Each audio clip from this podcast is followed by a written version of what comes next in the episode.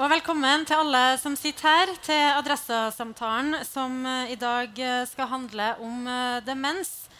Hva skjer når hjernen svikter og hukommelsen ikke lenger er til å stole på? Som jeg allerede har sagt, så er mitt navn Siv Sandvik. Jeg er politisk redaktør i Adresseavisen. Og skal lede denne timeslange samtalen fra Vestfronten. I løpet av denne timen skal du møte adressefotograf adressafotograf eh, Håvard Haugseth Jensen, som gjennom en eh, serie sterke fotografier har dokumentert sin fars eh, Alzheimer-sykdom. Og ikke minst så har han gjennom de her bildene vist en kjærlighetshistorie gjennom faren og, og mora. Vi skal spørre om forskerne nærmer seg en kur, og om helsevesenet virkelig er rigga til å møte utfordringene som står foran oss. Men aller først så vil jeg gjerne at dere gir en varm applaus til Jan Runar Eliassen og Marion Tur Eliassen.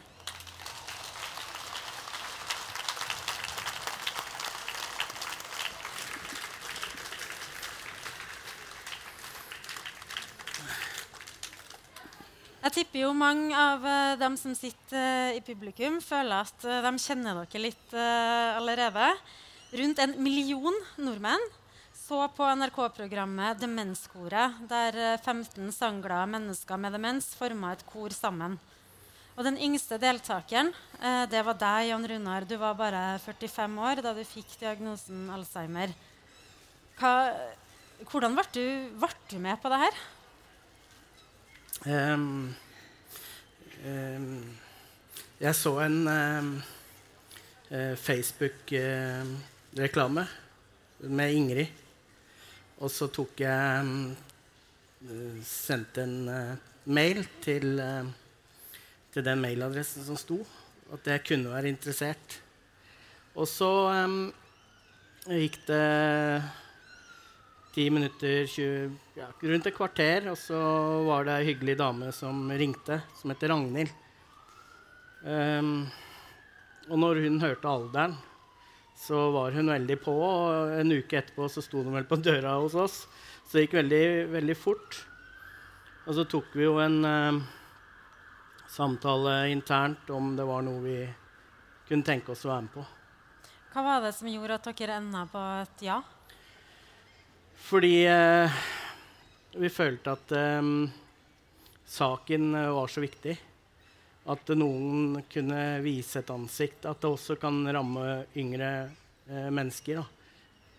Og det var jo det vi eh, Det var jo det som gjorde at vi, eh, vi valgte å gjøre det. Marion, hvordan var det å få TV-kameraene så tett på inn i hjemmet deres?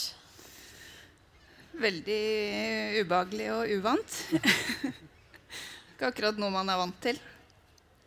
Så det, det var litt rart å skulle slippe de inn. Til vanlig så driver jo du en uh, Rema-butikk uh, i Vestfossen der dere bor. Du, det er ikke sånn at du pleier å tilbringe somrene på en scene foran så mange mennesker. Absolutt ikke. Hva er det som gjør at du likevel gjør det, sjøl om du syns det er uvant og, og kanskje litt skummelt? Som han sa, altså, vi syns saken er så viktig. Eh, måten Eller det er alt som mangler, på en måte, som vi ikke har blitt møtt med, som vi burde ha blitt møtt med når en sånn diagnose foreligger, gjør jo at vi vil gjøre det vi kan for å sette lys på det. Det var jo du som merka at det var noe som ikke var helt som det skulle være. Kan Ja. du fortelle historien om da du først innså det? Så han kom for å handle litt i butikken når jeg var på jobb. Og kommer egentlig bare mot meg litt tom i blikket og skjønner ikke hva han holder på med. Jeg vet egentlig ikke hvor han er eller hva han gjør. Så jeg dro han bare med meg inn på lageret og kom seg jo veldig fort igjen. Men uh, allikevel veldig ubehagelig, for han var veldig ute av det. Så kom jeg hjem fra jobb da en dag eller to etterpå, så står bilen i garasjen med nøkkelen i, lysa på. Så syns jeg liksom de her to tinga så tett var liksom noe som ikke stemte. Jeg tenkte jo ikke demens. Det var ikke det som var i mine tanker, men eh, jeg ga vel egentlig beskjed om at enten så går du sjøl til legen, eller så drar jeg deg dit, så får du finne ut av hva det her er. Og da ble han jo heldigvis møtt av en lege som kobla det her med en gang. Og tok tester der og da. Og da sto vi igjen, når han gikk ut derfra, så sto vi igjen med to alternativ. Enten hjernesvulst eller demens. Før man starta videre utredning. Hvor lang tid tok det før du fikk svaret på de to Du, du vet ikke hva du håpa på av de to? Nei, eh, det er jo to håpløse sykdommer, Ja. begge deler, da. Men eh, jeg har jo ikke lyst til å tråkke på noen eller noe. Men eh, det er klart, får du en mild hjernesvulst, så har du i hvert fall mulighet til å kunne bli frisk. Det har du jo ikke med demens. Eh, det vil jo gå dårligere og dårligere.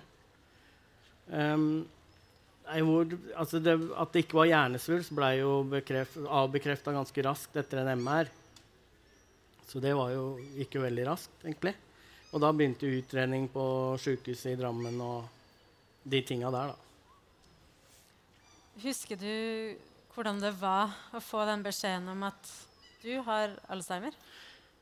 Ja, og det var ikke noe gøy. Var, men før det så hadde jeg jo fått en resept av legen som det sto medisin mot Alzheimer. Og det var jo før jeg egentlig Ja. visste noe. Så når jeg sto på apoteket og jeg hadde bare fått beskjed om å ta noen tabletter Så når jeg sto på apoteket og fikk den tablettesken, og det sto medisin mot Alzheimer på esken, da um, Det var tøft inne på apoteket der. Men hva var det som Etter at du, sånn, du fikk diagnosen, slags, uh, hvordan reagerte folk rundt deg? De som er sånn familie og Vi hadde eh, vi samla jo hele familien. Vi har jo fem barn, så vi samla jo alle sammen uh, i stua og snakka om det, og det var klart det var vondt. Um, og um, flere av mine beste kompiser fikk jo beskjed tidlig. Det er klart um, Det er jo tøft. Men ikke sant? Det som er problemet med demens, er at vi veit Vi har ikke visst så mye. Altså, jeg trodde jo demens var en sykdom som min oldemor fikk når hun nærma seg 90. ikke sant? At jeg som 45 år kunne få den sykdommen og med en utviklingsgrad litt sånn, Det er jo veldig forskjellig. Men, så du veit jo ingenting hvor fort det kommer til å gå, eller hvor det går sakte, eller hva, hvordan det er. Så det er klart det er, det er også veldig vanskelig for oss å forklare det til eh, barna våre og til venner og bekjente. da. Du har sagt at det er en ensom sykdom. Ja, det, fordi at det er ikke så veldig mange som forstår hvordan du har det. Um, folk veit ikke hvordan de skal forholde seg til meg. ikke sant? De, de tør ikke å Vi har jo venner som ikke tør, har turt å ringe på døra fordi at de er redd jeg ikke skal kjenne det igjen. Um, men etter TV-serien så har jo det forandra seg helt. Um, nå får jeg jo telefoner og meldinger fra folk jeg gikk med på barne- og ungdomsskolen. Som vi har vært ute og spilt discgolf, de vi har vært ute og spilt golf. altså De har tatt meg med, kommet og henta meg. Så det, ingenting er noe problem. Altså her eh, For to uker siden så var det en som ringte skal vi spille golf. Jan Runar? Ja, gjerne. Jeg hadde jo ikke spilt golf på nesten 15 år. Og eh, ja, vi, vi begynner eh, kvart på åtte. Ja, det er greit. Og han bor i Bærum, som er en times kjøretur. Og han kommer og henter meg da, ti på syv på morgenen og spille golf. Så, så det er mange sånne positive ting som nå har skjedd pga. TV-serien. Eh, men det er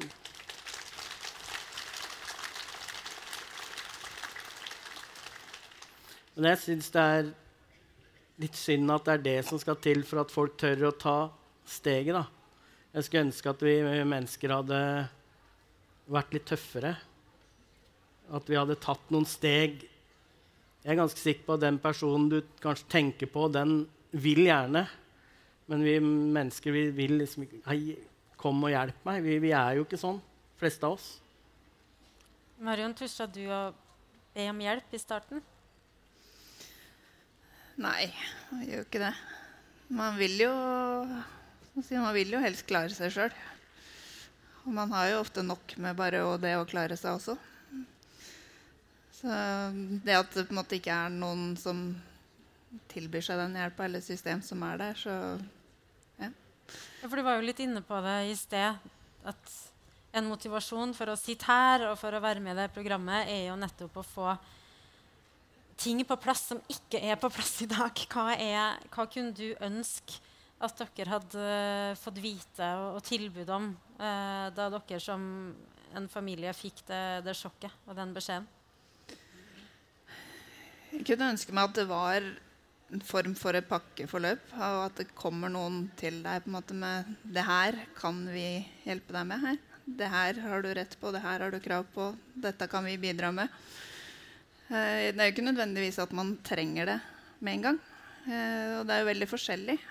Alle mennesker er jo veldig forskjellige. Bare hjemme hos oss er det sju forskjellige individer som trenger det på forskjellige tidspunkter. Men bare det å vite hvor man kan henvende seg, hva som fins av tilbud, det har vi savna. For det, har, det, blir liksom bare overlatt til deg selv. da. Du får en diagnose, og så er det hjem, og så ja. tyr man gjerne til Google. Da. Det er ikke akkurat det klokeste. Nei. Da ble du kanskje bare enda mer uh, redd? ja. Det er akkurat det. Det er ikke så lystig som regel. Nei. Nei. Men det at dere var med i, i det programmet, Marion Én ting er jo å, å få TV-kameraene inn i stua og, og, skal snakke om noe av det mest personlige med, foran et kamera. Men eh, hvordan var det å, å, å, være med og se eh, koret sammen? For deg som kone og pårørende, da? Det har vært en sånn følelsesmessig berg-og-dal-bane, egentlig. Eh, det er jo ikke noe tvil om at han i tillegg til å være yngst, er den som kanskje har kommet kortest i sykdomsforløpet. Eh, og det å få det så nære er tøft. Ja, dem som har kommet, å se dem som har kommet lenger. Mm. Mm. Hvordan har det vært for deg? Det var eh, Det var jo en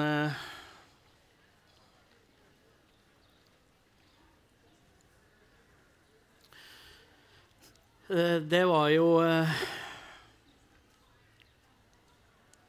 Altså, det var først tredje eller fjerde innspillingsdagen jeg bestemte meg for at det her vil jeg gjøre. Fordi å komme hver to ganger i uka og se hvor du kommer hen, det, det var veldig tungt.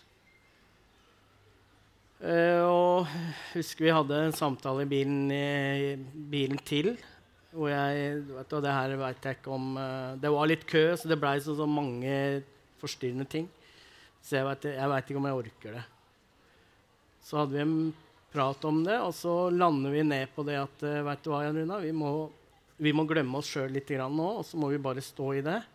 Fordi saken er igjen, saken er så hyre viktig at vi må bare, bare stå i det. Og, men igjen, altså Den negative tingen der har jo, altså den samtalen har snudd på, på, hele. For da fikk vi en annen holdning. Og så har vi opplevd så eh, vanvittig mye positive ting etterpå. Mm -hmm. Morsomme ting som vi aldri kunne drømt om å oppleve. Um, så det har jo vært uh, verdt det, for å si det sånn. Du, du sier jo at mange kommer bort til dere uh, på gata. og Hva er det folk har behov for å, eller ønsker å dele med deg når de møter deg? For meg så, Marion har jo en helt annen eh, opplevelse med det enn meg, fordi hun står i butikken hele dagen. Og det er mange pårørende som kommer og prater med Marion om sine historier. Jeg opplever ikke det på den måten. Jeg, når folk kommer bort til meg, så er det bare glede over en kjempefin TV-serie hvor folk er takknemlige for at jeg har stått fram. Eh, det er den siden jeg opplever. Um, du kan jo fortelle litt, du, Marion, om hva du opplever hos deg. Ja, altså jeg opplever jo selvsagt det, jeg òg. Men jeg får òg veldig mye, i hvert fall hvis jeg møter folk alene, så får jeg veldig mange pårørendehistorier. Eh, Fortvilelse. ja. Så da, jeg føler vel egentlig de første to-tre ukene etter premiere så følte jeg at jeg ikke jobba. Følte egentlig bare jeg sto og gråt og prata med kunder. så, Du var ikke bare kjøpmann, du var en slags psykolog og terapeut. Og Ja, mer det enn kjøpmann, Ja. ja. Så det er klart, altså, vi har vel det behovet alle mennesker å på en måte dele litt for å vise at vi forstår. Eh, men å få de pårørendehistoriene så mange ganger om dagen som jeg fikk de første ukene, det var eh, beintøft. ja, så har du jo din egen eh, opplevelse og din egen historie også. Ja. Som, men føler du at Hva er det, det beste som kan komme ut av at dere har valgt da, å, å, å være åpen, selv om det har vært beintøft for dere begge? Ehm, når jeg eh, snakker med Jeg er jo også med i noe som heter Erfaringspanelet i Nasjonalforeningen. Og der har vi jo forskere innom. Vi har eh, eh, Helseministeren har vært innom. Jeg skal møte helseministeren nå igjen i september. Og det som ligger eh, mitt hjerte nær, er jo det Marion snakker litt om. Det er jo det pakkeforløpet. Får du en Det er veldig lett for meg å si kreftsykdom, fordi allerede som 43-åring så døde min far av kreft. Eh, Men jeg så veldig mye av det eh, forløpet som skjedde når han fikk den diagnosen.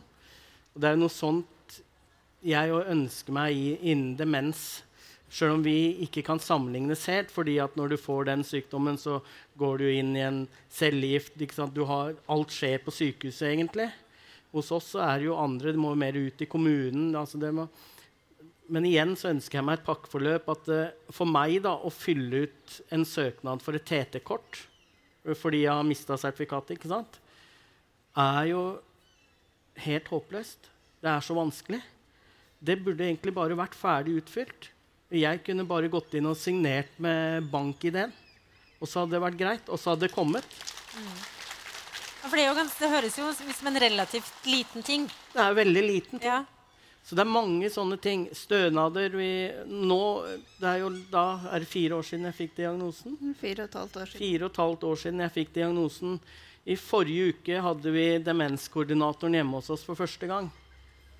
Ikke sant? Og det er, det er sånne ting eh, som um, Det hjalp ikke å være kjendis engang. Altså.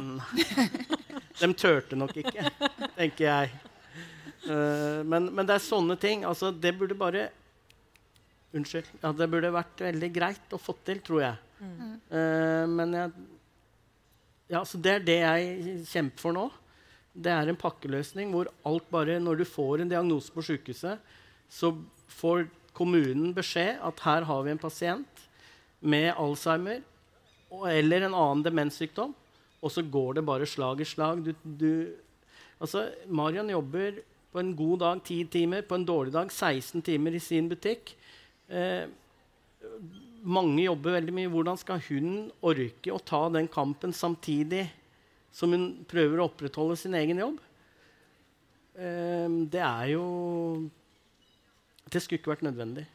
Det er det jeg kjemper for nå. Eh, og derfor skal jeg prate med helseministeren. Så er det jo også eh, pårørende, Marion. Hva kunne du ønske at eh, du hadde fått tilbud om? Hva håper du at du får tilbud om når sykdommen blir verre? Det er litt vanskelig spørsmål å svare på. eh, men jeg håper i hvert fall at man på en måte vet hvilke tilbud som ligger der, og hvor man kan henvende seg når man faktisk trenger det. Eh, for jeg vil tro den dagen man virkelig kjenner på at man trenger den hjelpa, så orker man heller ikke å finne ut av hvor, hvor skal jeg gå for å få den hjelpa. Men det å vite hva kan de bidra med, hvor og hvem, Og så eh, du, Jan Runar, du, Da vi snakka sammen på telefonen uh, tidligere, så sa du at det ofte er partner nummer to. Eh, nå er dere så heldige at eh, dere, Vi slapp det. dere slapp det. Men ofte så er det partner nummer to eh, som oppdager eh, at det er noe. Hvorfor tror du det er sånn? Fordi eh, signalene Det er vanskelig å skjønne hvor signalene kommer fra. Fordi man forandrer seg litt sånn gradvis. Og så tror jeg da det kan bli veldig store um, irritasjonsmomenter når du ikke veit hva som er uh, grunnen til at den personen forandrer seg. Uh, og um, jeg tipper at når da den, et brudd og en ny kommer inn, så tror jeg du har kommet så langt at uh, du må til lege og sjekke ut hva det er for noe. Marion og jeg har snakka om det òg, og Marion har vært helt ærlig for meg at det er ikke sikkert vi hadde vært et par nå hvis det ikke var for at det ble oppdaga så tidlig. Hva, hva, mente du da du sa det? Si, det er jo veldig små ting. Uh, men det er jo den forandringa. Og som jeg tenker at hadde jeg ikke hatt den knaggen å henge det på, så hadde jeg vel tatt det mer personlig. Og det trenger ikke være mange ting, det trenger ikke være store ting, men det er de her små tinga. Ja, for, eksempel, sånn, for han har det alltid vært veldig, veldig viktig at den som er hjemme, møter den som kommer sliten hjem fra jobb, i døra med et kyss. Uh, bare det å liksom sitte i sofakroken i stedet, da. Mm. Det er jo ikke noe Jeg tolker ikke det til noe vondt nå. Men hadde jeg ikke visst om den diagnosen, så hadde jeg tatt det mer personlig. Når det kommer flere sånne små ting så, som har vært veldig viktige, da, så blir det vanskelig. Da Det, tenker jeg det er godt å ha den knaggen å henge det på. Når det dukker opp sånne ting, så vet jeg at det er sykdommen, det er ikke han. Det sier jo noe om hvor utrolig viktig det er med tidlig diagnose også. Veldig hva, i din kamp da, mm. for uh, andre som er i samme situasjon uh, som deg. Skal, hvordan kan vi rigge oss for at så, den diagnosen skal komme så tidlig som mulig? Um, ja, for min del jeg hadde ikke Marion sagt at enten går du til legen, eller så drar jeg til legen, så hadde jo ikke jeg gått til legen. Um, jeg tror vi må jeg tror vi må tørre å stille noen vanskelige spørsmål noen ganger. Uh, og tørre å Tørre å få en negativ beskjed istedenfor å vente altfor lenge. da. Jeg veit ikke om det hørtes fornuftig ut, men uh, Så trenger vi leger som tar tak i det. Altså, ja. Hadde ikke du møtt Altså, jeg var kjempeheldig som da har en lege som kobler de her tinga med en eneste gang. Selv om det kom som lyn fra klar himmel på han, som kjente deg relativt godt, mm. så kobla han det med en gang. Eh, vi har jo hørt nok andre historier i det siste året på at folk har slitt i årevis bare med legen sin. Så det trengs jo mer kunnskap over kunnskap. hele ja, Ikke bare blant folk, men også blant helsevesenet. Så trengs det mer kunnskap. Mm. Vi skal snakke mer om det også etterpå med en eh, lege og forsker om hvilke tegn man kan se etter, og, og litt myter og misforståelser rundt det. Men eh, for dere Dere er jo et par som har kommet gjennom det her sammen. Og som sammen bidrar til åpenhet rundt det. Men så har dere jo som nevnt fem unger. Hvordan har dere klart å ta vare på dem midt oppi det her? Jeg var eh, Jeg husker første Uh, første bladet vi var med i um, etter jeg fikk diagnosen, var uh, gjennom egentlig Nasjonalforeningen. Og det var Se og Hør, faktisk. Uh, vi var vel litt skeptiske til Se og Hør, men barna våre sa De var veldig skeptiske, for det var så veldig mange som leste Se og Hør. Så når vi eh, samla til familieråd for å høre om vi skulle være med på Demenskor på NRK, så var det helt i orden. For det var ingen som så på NRK. Så det var helt greit.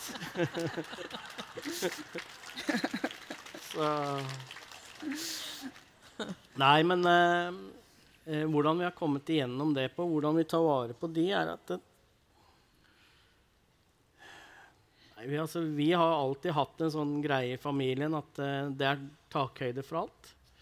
Uh, Innafor våre fire vegger så kan vi si og gjøre og mene det vi vil. Og så um, masse kjærlighet. Og jeg tror Sånn verden er i dag, så tror jeg det er det vi, vi trenger. da.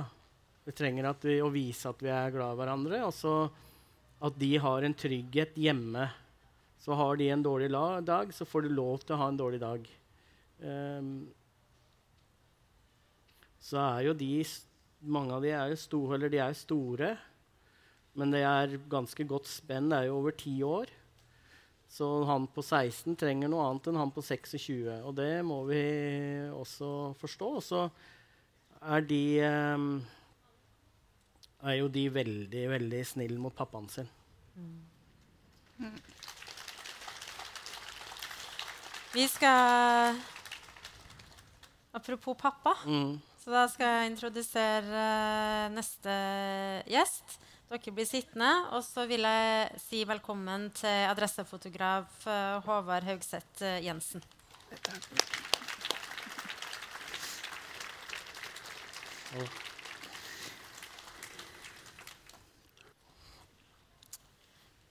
For du har en, en far som har uh, demens. Og i går så åpna Adressautstillinga 'Søssa og Johan O' i Rådhusparken. Så hvis du bare kan starte med å fortelle Håvard, hva handler den uh, utstillinga om? Uh, den begynte egentlig med at uh, uh, mammaen døde i 2016. og da ga vi henne et løfte om at vi skulle passe på pappa.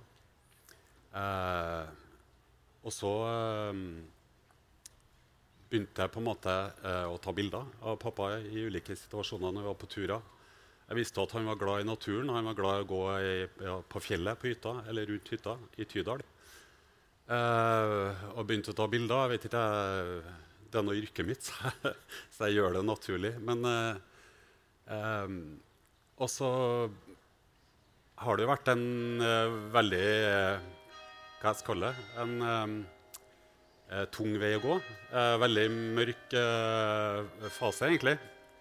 Uh, spesielt for pappa, da, men også for oss som har stått rundt den.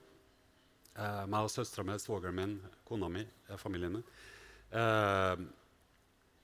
og det har iallfall vært en lang, mørk vei, som sagt. Og så har jeg bare fortsatt å ta bilder. og Eh, så tenkte jeg for to år siden at det må jeg gjøre noe med. Jeg, må, jeg nødt til å, det er litt sånn som dere, så det er jeg nødt til å fortelle om. Jeg er nødt til å dele med andre. Eh, og du hører så mange som på en måte har lignende livssituasjoner. Eh, at jeg tenkte at det her må jeg gjøre noe med. Jeg, jeg har kunnskapen, jeg har jobben til å gjøre det. Eh, det må jeg gjøre noe med.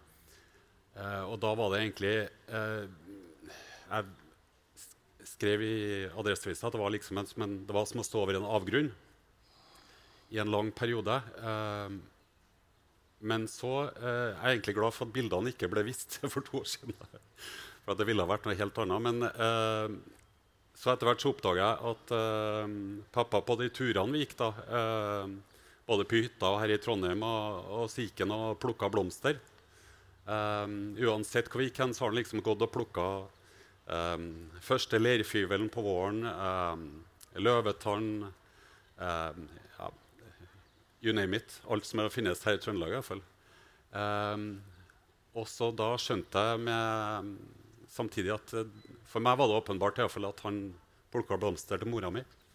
Um, og da ble det en uh, kjærlighetshistorie.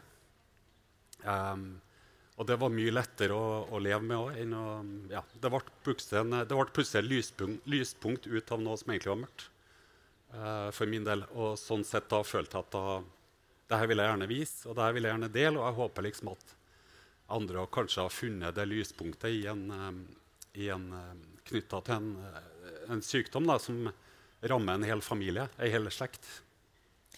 Sånn, faren din, Johan O. Jensen, han er jo en tidligere kollega av oss i Adresseavisen. I mange år profilert leder for Pressens faglige utvalg. Og en av hans uh, kjerneverdier i yrket sitt var jo åpenhet. Dere har jo snakka om det òg i familien, det å velge med å være åpen rundt det. Var det noe som sa seg sjøl, eller en, noe som tok litt tid? Um, jeg har gått jeg vet ikke hvor mange runder med meg sjøl i forhold til om det er riktig å gjøre det. Eh, pappa lever, og han eh, blir godt ivaretatt. Men eh jeg, jeg, gjorde en, noen samtaler med pappa mens han fortsatt bodde hjemme, for over to år siden. Og da viste jeg bildene til prosjektet. Og så sa jeg at uh, det her ønsker jeg å publisere, det her ønsker jeg å lage bok av, jeg ønsker å fortelle historier uh, om det å, å, berøres av det, det å rammes av det. Og, uh, og jeg fikk sånn sett, hvis man kan kalle det for ryggdekning, eller på en måte en slags aksept for at dette var greit. Og jeg, og jeg vet jo at jeg er jo ikke jeg kjenner jo pappa såpass godt at han er jo, han er jo litt glad i seg sjøl og eksponerer seg sjøl. så han er han er jo ikke, han han har jo skrevet tolv bøker, og han har jo liksom vært opptatt av å være synlig. da. Så jeg tror ikke at det liksom har vært så vanskelig. Men, men er, stikkordet har vært verdighet hele tida i forhold til å vise, en, vise samtidig en, ei side ved en som på en måte jeg kan stå inn for, som familien kan stå inn for. Som ikke er Uh, ja. Du sier jo at det har uh, ramma hele, hele familien. Uh, hva har vært det tøffeste å stå i som pårørende? Uh, kanskje det valget at han ikke kunne bo hjemme lenger, noe lenger. Når vi fant ut at her, eh, vi, eh, Det ble sånn, høres litt brutalt ut, men når du står litt med brukket rygg sjøl og prøver å gjøre alt, alt som er alt som er din makt for at, uh, at uh, et menneske du er glad i, skal ha det så bra som mulig, så må du gjøre et valg til slutt og si at det her makter vi ikke sjøl. Uh, du kan ha hjemmetjeneste, du kan ha masse tilbud, på en måte, og det er masse flotte mennesker ute her som gir ekstra hjelp, og som, er, som bistår, men det er et eller annet med Hvis en skal være i kritiske hjørner, så er det liksom at det går på ei stoppeklokke. Eh, den tida du får hjelp. Eh, og da rekker ikke det, rett og slett. Når du merker at eh, faren din ikke finner hjem, ikke eh, vet hvor den er igjen, eh, og alt det som kjennetegner eh, Alzheimer. Mm. Mm. Utstillinga di skal stå fram til slutten av september etter den internasjonale Alzheimer-dagen. Hva er det du håper at folk sitter igjen med etter å ha sett den? Um, jeg hadde en ganske fin opplevelse når vi satte satt ut utstillinga. Da kom det sånne svære bukker fra Nidaros domkirkes restaureringsarbeid på rundt 500 kg. Og så kom han kranføreren, og så, og så drev han og holdt på eh, rikka på de enorme steinblokkene og satte dem ut på plenen. Og så, og så sier han at ja, hva, hva er det for noe greier, da? Og så sa han nei ut i fotoutstillinga som jeg er satt opp til, om faren min. Ja, ja, hva handler det om, da? Så var jeg liksom nei. Det er Faren min har alzheimer, og, men det er egentlig en kjærlighetshistorie um, mellom foreldrene mine. Faren min går fortsatt og plukker blomster til mora mi, som er død. Uh, og da ble han helt stille, og så sto han og så sa han at ja, faren min har alzheimer. Mm.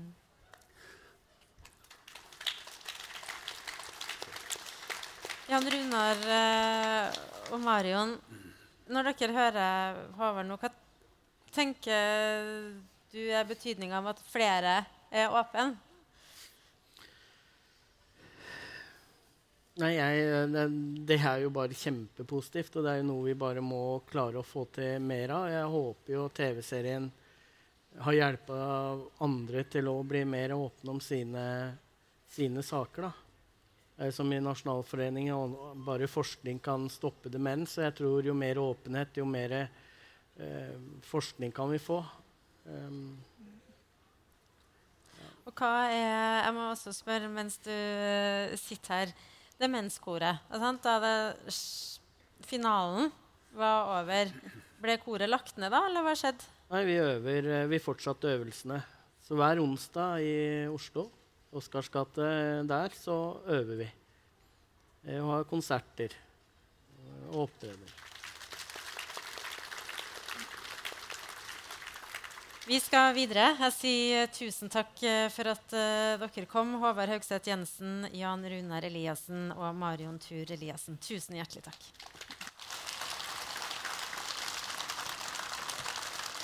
Tusen takk. Opp eh, på scenen nå så kommer straks eh, Gøril Grøntvedt og Mina Gerhardsen. De skal snakke om hvor langt forskninga har kommet, hvordan demens kan forebygges, og hvor godt, eller kanskje hvor dårlig, helsevesenet er rusta eh, i møte med sykdommen. Gøril er overlege og forsker ved Institutt for nevromedisin ved NTNU. Gerhardsen er generalsekretær i Nasjonalforeninga for folkehelsa. Hjertelig velkommen, eh, begge to. Takk, takk. Eh, Første spørsmål det går eh, til deg, Mina. fordi Vi møttes jo på utstillinga til Håvard i går. og Da var det særlig ett bilde som gjorde spesielt inntrykk på deg. Kan du fortelle Ja. om det? Det er jo en veldig flott utstilling. Jeg håper alle får den med seg. Eh, under åpninga ble jeg stående og se sånn rett mot det ene av bildene, som er, skiller seg til de andre. Det er et uskarpt bilde av eh, faren til Håvard. av Johan. Eh, og for meg så ble det også litt personlig, for jeg følte at eh, det var veldig Det er det demenssykdommen gjør. Men rammer, de blir litt uskarpe for oss. Den de var, blir litt viska ut. Jeg har en pappa som døde av alzheimer for to år siden. Jeg så kjente på den at eh, pappaen min var politiker. Han eh, var sånn veldig analytisk, eh, hadde alltid lapp i lomma for å skrive ned smarte ting og ting han skulle si på en klok måte. Så når pappa mista politikken, analysen og orda sine og det står på talerstolen, så han, ble viska ut. Jeg syntes det bildet fanga hva den sykdommen gjør. da. Jeg blei litt eh, ja, berørt. Eh, og det at du sjøl har vært eh, nær pårørende, eh, hvordan har det påvirka eh, ditt syn på Alzheimer og demens i den jobben du har nå? Altså et sånn folkehelseperspektiv. Jeg visste jo ikke at jeg var pårørende da jeg begynte i Nasjonalforeningen. Det kom jo underveis.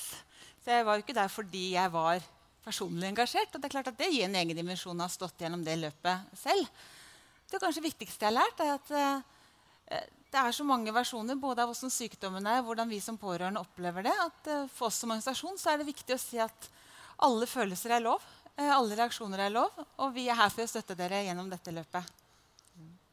Det er jo sikkert uh, mange i, i publikum også som er glad i noen som uh, har fått en diagnose som vil føre til demens.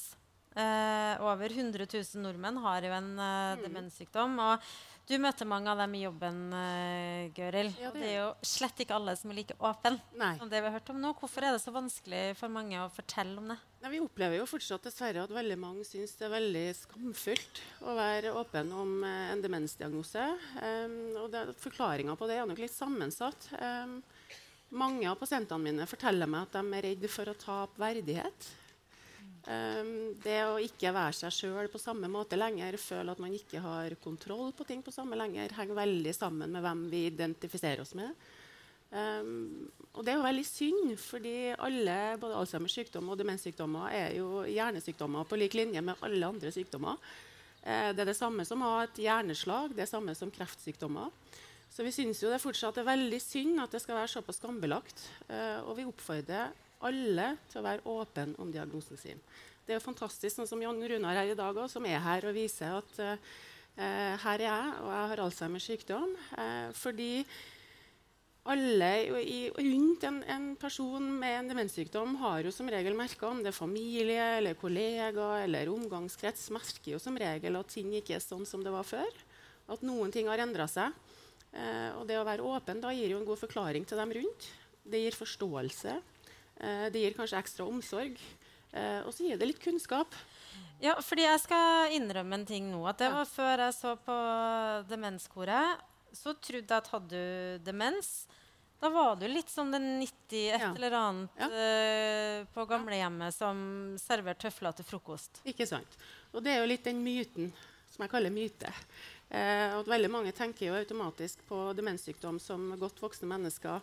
Eh, kanskje med langkommen sykdom som har behov for heldøgnsomsorg og trenger hjelp av alle andre. Og, og har kommet veldig langt i sykdommen sin.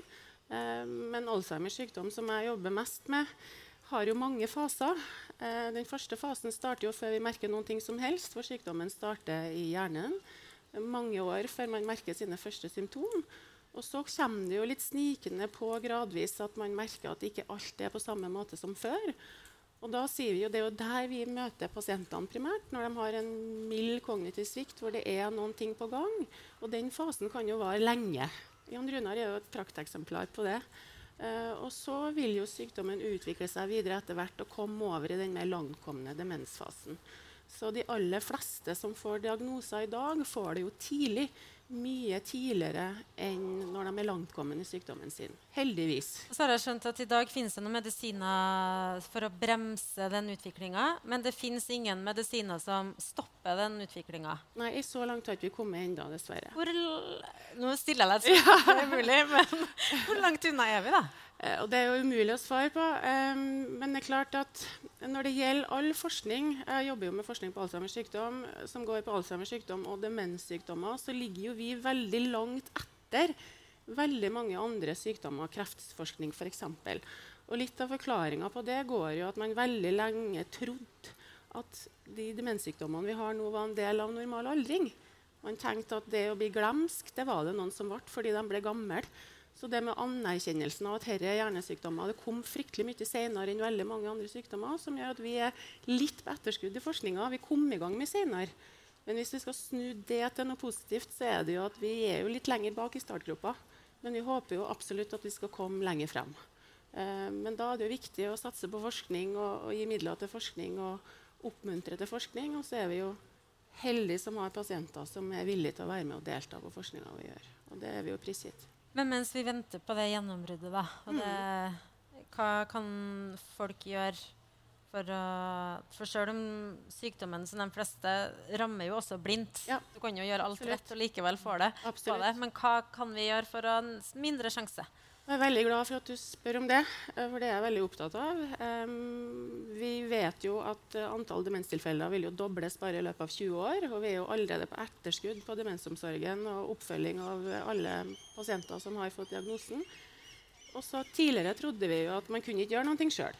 Og det betyr ikke som du sier, at hvis man har fått en sykdom, så har man gjort noe gærent.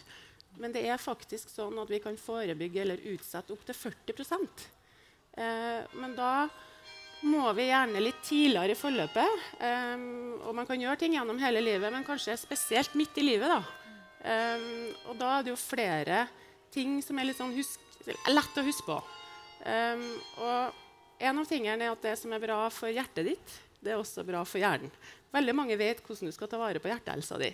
Så det med å passe på blodtrykket sitt hvis man har høyt blodtrykk, passe på blodsukkeret hvis man har diabetes, unngå overvekt og være fysisk aktiv, altså trene, det er minst like viktig for hjernehelsa som det er for hjertet. Eh, og Mange spør meg hva betyr det egentlig å trene. da? Hva mener du med det? Eh, og Det er det ikke så enkelt å gi et godt svar på. Men mitt enkle svar er at hvis du rører deg nok til at du blir god og svett på ryggen, eh, to til tre dager i uka, så har du kommet langt. Det andre som vi er mer og mer opptatt av, det er søvn. Spesielt kanskje min generasjon nedprioritere søvnen sin. Vi skal gjerne jobbe litt lenger, vi skal gjerne se ferdig serien på Netflix. Kanskje skal vi sitte og gjøre oss ferdig med oppgaver og tenke at vi trenger ikke å sove like mye fordi vi klarer oss med fem timer. Eksempel. Men det å prioritere søvn er veldig viktig for hjernen. Det er litt som å sette på oppvaskmaskinen når du går og legger deg om kvelden. Eh, for når vi sover godt, så vaskes hjernen for avfallsstoffene som har samla seg i løpet av dagen. Um, og når vi sover, så ser vi også i min verden i forhold til det med Alzheimer da, at vi vasker også bort en del av de proteinene som, som kan klumpe seg sammen og være med på å forårsake sykdommen. Så søvn er viktig. Og så sist, annet punkt er viktig, det er hørsel. Um, veldig mange hører jo dårligere etter hvert som vi blir gamlere. Kanskje enda tidligere nå, for at vi går med høretelefoner og, og har litt høy lydeksponering. Um, og bare det med å ta vare på hørsla si, gå og undersøke hørsla, begynne med høreapparat hvis man hører dårlig, ser vi at det kan også redusere opptil 8% Og det er ganske mye. Og når jeg møter folk som hører litt dårlig, så sitter det ofte litt inn det med å begynne med høreapparatet. Men det er en enkel ting som vi kan gjøre sjøl. Og så uansett om alle sammen ja, Går med høreapparat, trener til dem altså, ja, ja. De blir så svette på ryggen og øver masse, så kommer det, det, til å bli en enorm økning i antall eh, personer med, med, sykdommen. Og, og Mina Gerhardsen, det er du urolig for En ting er jo at det vil ramme den enkelte. uansett. Men du mener at vi er overhodet ikke rusta. Absolutt ikke. Eh, dessverre. Eh, det sier sitt når Marion forteller at det tar fire år før demenskoordinatoren tar kontakt. Eh, ja, vi, vi, vet at vi har ca. 100 000 med demens i Norge, men bare halvparten har diagnose. Sånn at eh, Kommunen vet ikke engang hvor mange mennesker de har som de skal møte. Vi har plikt til å gi, eh, alle kommuner har plikt til å gi aktivitetstilbud. Men det er bare én av tre med demens som får det tilbudet. Enda vi vet så mye om hva det betyr for mestring og helse det at det skjer noe i dagen, det at du har mening og muligheter til å oppleve noe. Eh, vi mangler eh, oppfølging hjemme. Vi mangler teknologi. Eh, så en enkel ting som GPS er veltesta teknologi. Vi har 100 000 med demens. Det er under 1000 i hele Norge som har fått det fra kommunen. Mm. Men de vet hva det har fått, den. fått GPS. Ja. Altså vite hvor du er. Mm. For det roter seg bort er det noe av det første som skjer med demens. Du mister evnen til å finne fram. Har du GPS, så kan du fortsatt gå i butikken, gå turen i skogen, og pårørende vet at hvis det blir litt sur og tull i dag, så går det helt fint. Men fordi vi er så gniende på den GPS-en, så er det veldig mange med demens som ikke har fått det tilbudet. Så vi har så mange sånne lavthengende ting vi bare må få på plass. Og så er det selvfølgelig de større tingene, som nok uh, hjemmehjelpstjeneste, nok uh, sykehjemsplasser. Men på alle disse her så ligger vi etter. Og Nasjonalforeningen spurte i høst kommunene er de beredt for den doblinga av antall med demens vi vet kommer. Så sier nesten halvparten nei.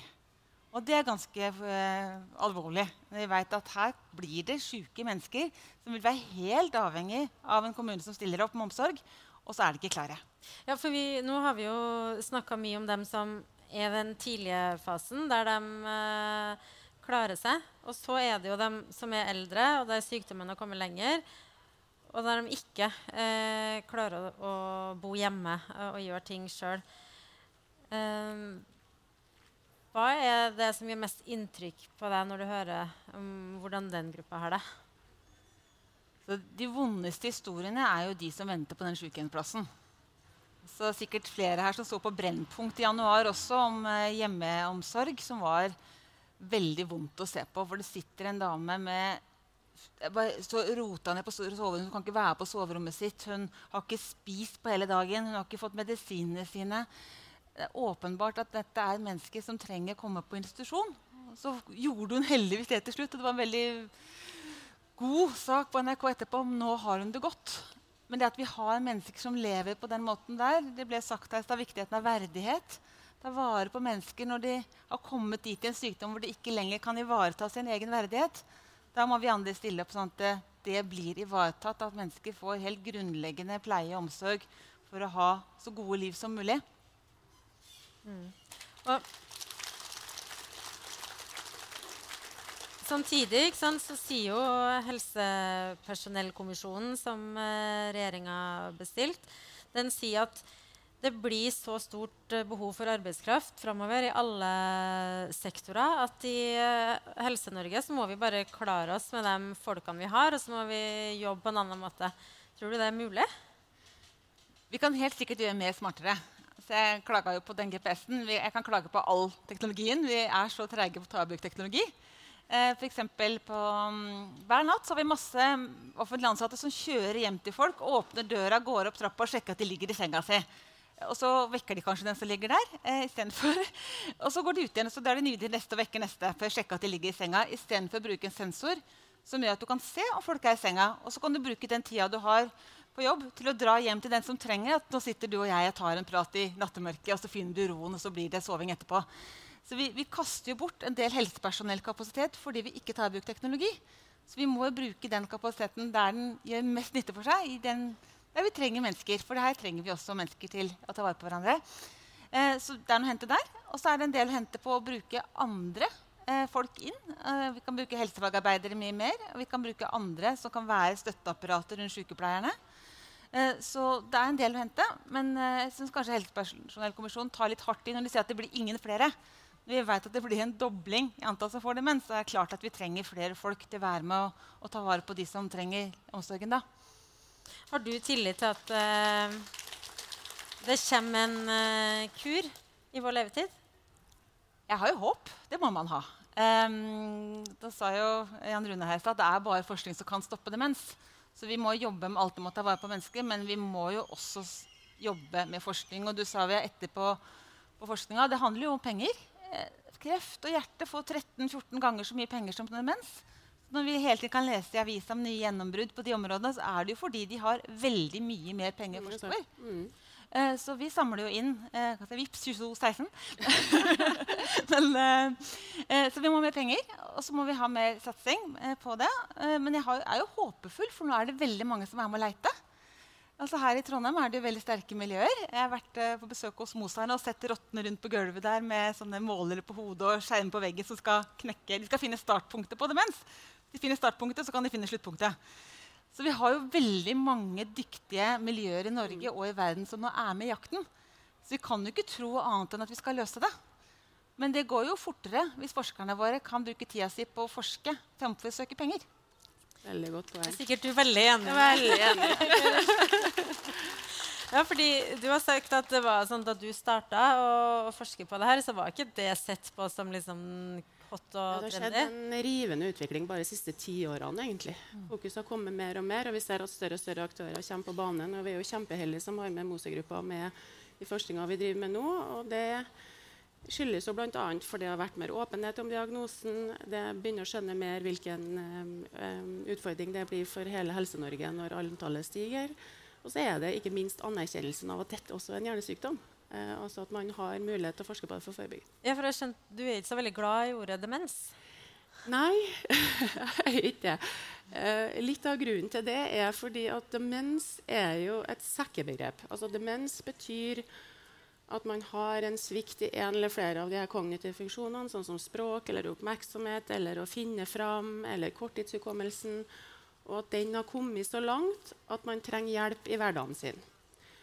Men det er jo over 50 forskjellige tilstander som kan gi demens. Så det er fryktelig uspesifikt. Eh, og når jeg for er på sykehuset og leser i journal at pasienten er dement, så skjønner jeg jo hvilket nivå av kognitiv svikt vedkommende har, men jeg aner jo ikke hva som feiler pasienten. Og Alzheimers sykdom er jo, står for ca. 60% av alle tilfellene, men det finnes som sagt over 50 forskjellige eh, sykdommer som kan føre til en demens. Og Grunnen til at vi er opptatt av at man skal vite underliggende sykdom så godt det lar seg gjøre, er jo at de forskjellige sykdommene er jo forskjellige. Sånn at uh, det gir Forskjellige sykdommer gir forskjellige symptomer. Og hvis vi skal være evne til å gi god hjelp i helsevesenet og for folk rundt, så er ikke det samme å gi en, en god hjelp til en pasient med Alzheimer for eksempel, versus en med frontallapsdemens. Så det å vite også hvilken sykdom folk har, eh, syns jeg er viktig. Og det er derfor jeg pleier å si at jeg ikke liker begrepet alene, men at man også skal tenke på hvilken sykdom folk har. Men du, hvordan er det du eh, møter en pasient da, som kanskje har det? Hvordan finner man ut av det?